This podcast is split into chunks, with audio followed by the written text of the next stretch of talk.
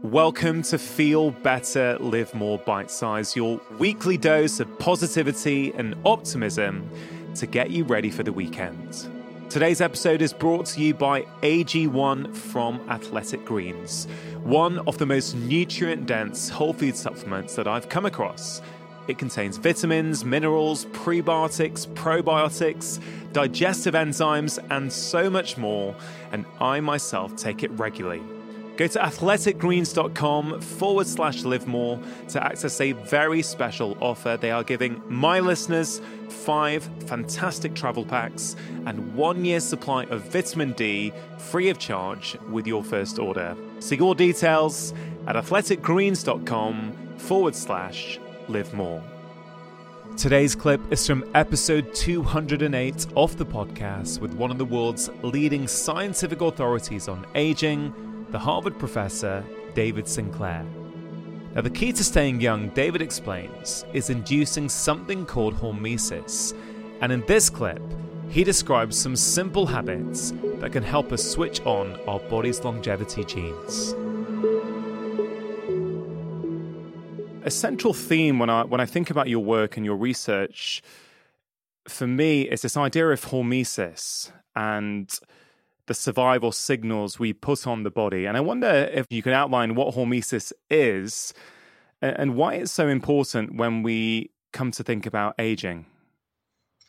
Well, the, the problem is we've built a world that's very comfortable and we did not evolve in these conditions. We are meant to be typically uh, cold and hungry. And in response to those adversities, our bodies fight back. The problem is that we now sit in chairs, we eat as much food as we want, we don't have to walk anywhere or lift anything heavy, and our bodies become complacent. Now, what was discovered is you need hormesis. What's that? That basically means the what doesn't kill you makes you stronger. Um, and so, what we do when we exercise and if we skip a meal, what we're doing is inducing this very ancient, very, very ancient, billions of years ancient mechanism that protects our body against decay, disease, uh, and the root causes of aging in an effort to survive. Uh, and so you really want to do the opposite of what modern life gives you. Yeah. I guess one of the most easy to understand and simplest interventions you recommend for people is to eat less.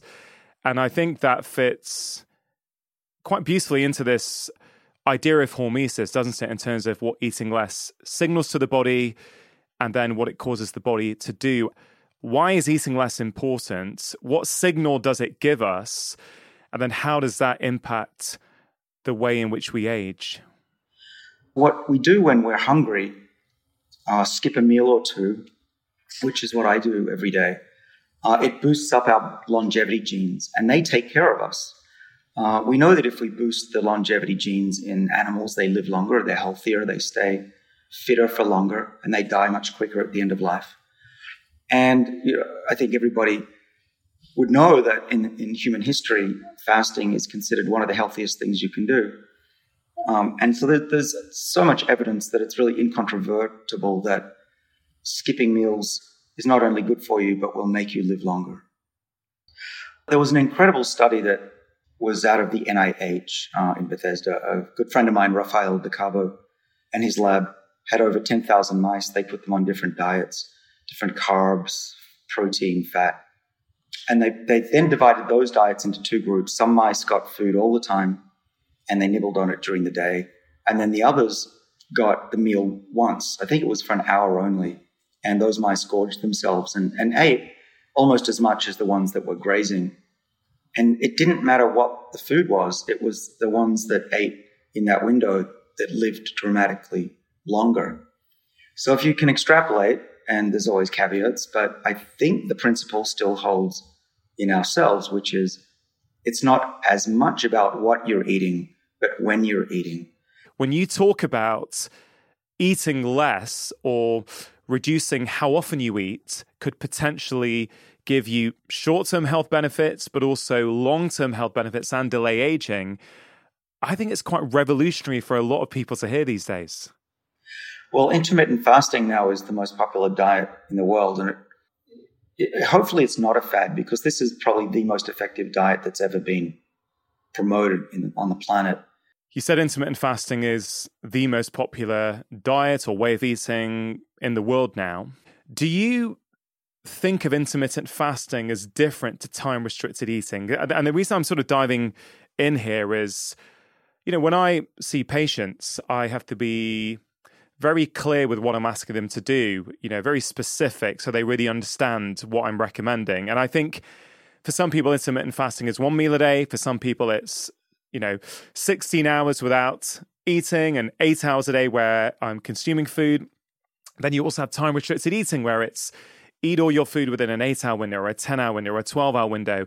And I think there is a little bit of confusion out there as to what these terms actually mean. So, how do you put that together for people? I don't think that it's helpful to have these all these different names. It's essentially just eat less often. That's how simple it is. Skip a meal, skip the snacks. Um, so intermittent fasting, time restricted feeding. Uh, to me, it's all the same thing. It's just uh, don't keep your body filled with food. That's pretty simple. But here's the, the, the really important point it's not complicated. You do what you can. You start skipping meals. Start with one, dinner or breakfast. And then, if you can do that, then try to go longer. You need to give yourself time. And one of the adaptations is your liver needs to learn to put out glucose to maintain steady levels. So it's not like this through the day and and that takes takes a while. Uh, but once you're at the state that I'm in, and your microbiome is optimized, and your liver is very happy with its existence, then you you will find it very hard to go back to eating the old way. Um, and you also generally look a lot better as well, which is a nice side effect. A lot of research shows us that you know walking 30 to 45 minutes a day seems to give us all the kind of health and longevity benefits we might want. But I'm wondering is that through the old lens where we thought aging is inevitable and therefore walking 30 to 40 minutes a day is simply just doing the best that we can within that paradigm? Whereas if you look at it through your lens, that actually aging is not inevitable. Sure, you know, maybe walking is helpful, but maybe it's not enough. So, what is your perspective on movement, exercise, and how that fits in to your kind of theory and philosophy on aging? Well, far be it from me to say don't walk and don't uh, move. That that's step one. If you don't walk or move, then you're in big trouble when you get older. Um, so that's a minimum. But if we're talking about what's what's not maximum but optimal, we don't know that for sure, and it might be everyone's different. But in general, losing your breath is important high intensity exercise. You don't need a lot. I just mentioned 10 minutes a few times a week. That appears to be sufficient to give you the, the longer term health benefits.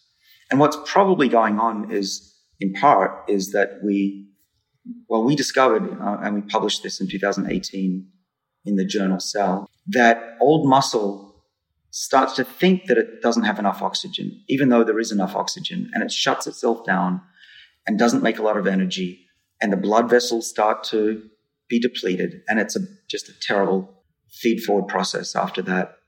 So by making your body hypoxic and giving it a stress, you can actually do excess oxygen or lack of oxygen. Just you just want to shock the system. Then your body gets to reset. And one of the, the most popular things to do in the longevity world now is high pressure bariatric uh, oxygen therapy. And that I think is also resetting this uh, this problem that our bodies have, where they are what we call pseudo hypoxic. Um, one of the ways that we could reset that without exercise and without high pressure oxygen chambers was using NMN, this molecule that I take. It actually boosted the, the body's ability to make new blood vessels. It restored the, the ability to measure oxygen in the muscle. Um, and when we gave it to mice, they could run 50% further without having trained. But the important point is that the mice that were young and exercised and got the molecule in their water ran twice as far. So it shouldn't be an excuse to pop a pill and not do anything. Um, but there are some little changes you can make. I lift weights, I have them around my house. I, I'm at a standing desk, which goes up and down here. These are changes that I make that, um, you know, I'm standing most of the day now. And this will really help. It builds the muscles in your leg and, and your butt and your back That's important now, especially for a male my age, where I'm losing 1% muscle if I don't do something about it every year. But also the hormones. Testosterone comes uh, from having those large muscles uh, signal to the testes. And I've been able to correct and, and raise my testosterone levels just by keeping those large muscles in shape. So much to dive into there. It's incredibly fascinating that potentially to get these longevity benefits that you're talking just maybe 10 minutes of this kind of pulsed exercise where we're out of breath so high intensity interval training several times a week which is very achievable even for the busiest person out there. It's also a fallacy that older people cannot build up muscle. My father who's 82 uh, has built up a lot of muscle. He goes to the gym twice a week. He runs. He hikes. And he literally is stronger than me. Um, and he says he hasn't felt this good since he was in his 30s. Though he, he does say that he probably felt like crap when he was 30. Even then, even if he did feel like crap when he was in his 30s, that's a pretty powerful thought, isn't it? That someone in their 80s can be quite confident in saying, doesn't matter how I felt in my 30s, I'm feeling better in my 80s than my 30s. That is, that's incredible.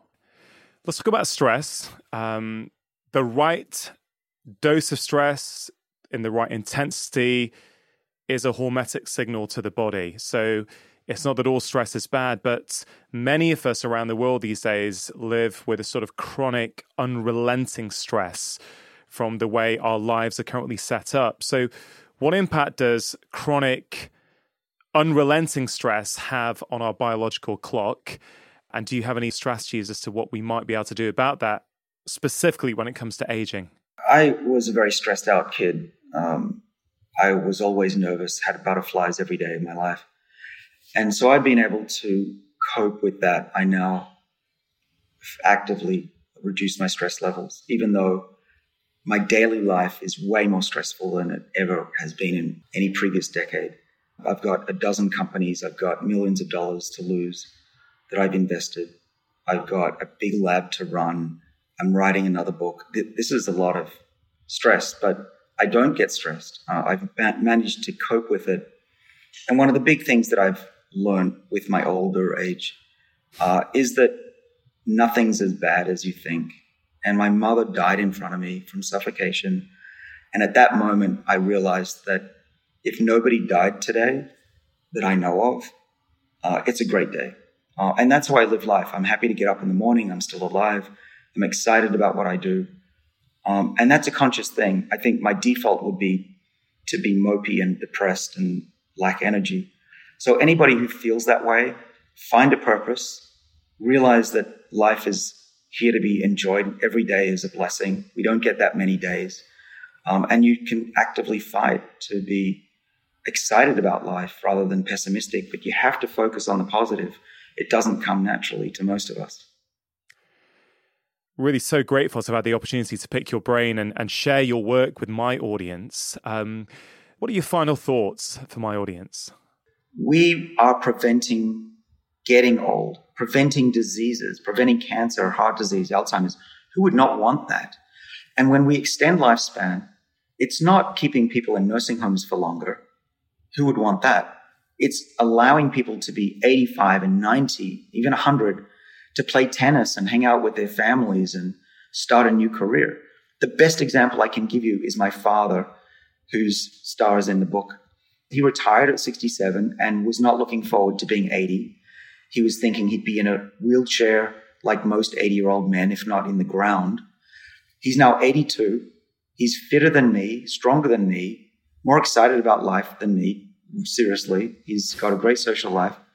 And he has no diseases no aches or pains, mentally extremely sharp, and has started a new career. But he he's not a special person when it comes to life. He he's an average guy. He didn't like exercise. He was not looking forward to the future. And look at what happened. You know, he's living a life that he didn't expect at all. And we're already planning going to Africa. He's looking at life over the next 30 years. I mean, what 80 year old does that? This is what 82 should look like. And if people change their lifestyles, they have a, a great chance of reaching that point and beyond.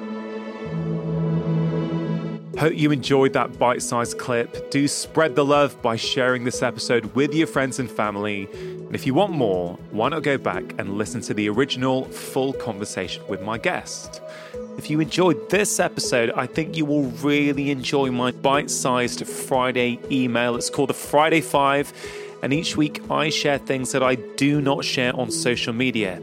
It contains five short doses of positivity, articles or books that I'm reading, quotes that I'm thinking about, exciting research I've come across, and so much more. I really think you're going to love it. The goal is for it to be a small yet powerful dose of feel good to get you ready for the weekend. You can sign up for it free of charge at drchatterjee.com forward slash Friday 5. Hope you have a wonderful weekend. Make sure you have pressed subscribe, and I'll be back next week with my long form conversation on Wednesday and the latest episode of Bite Size next Friday.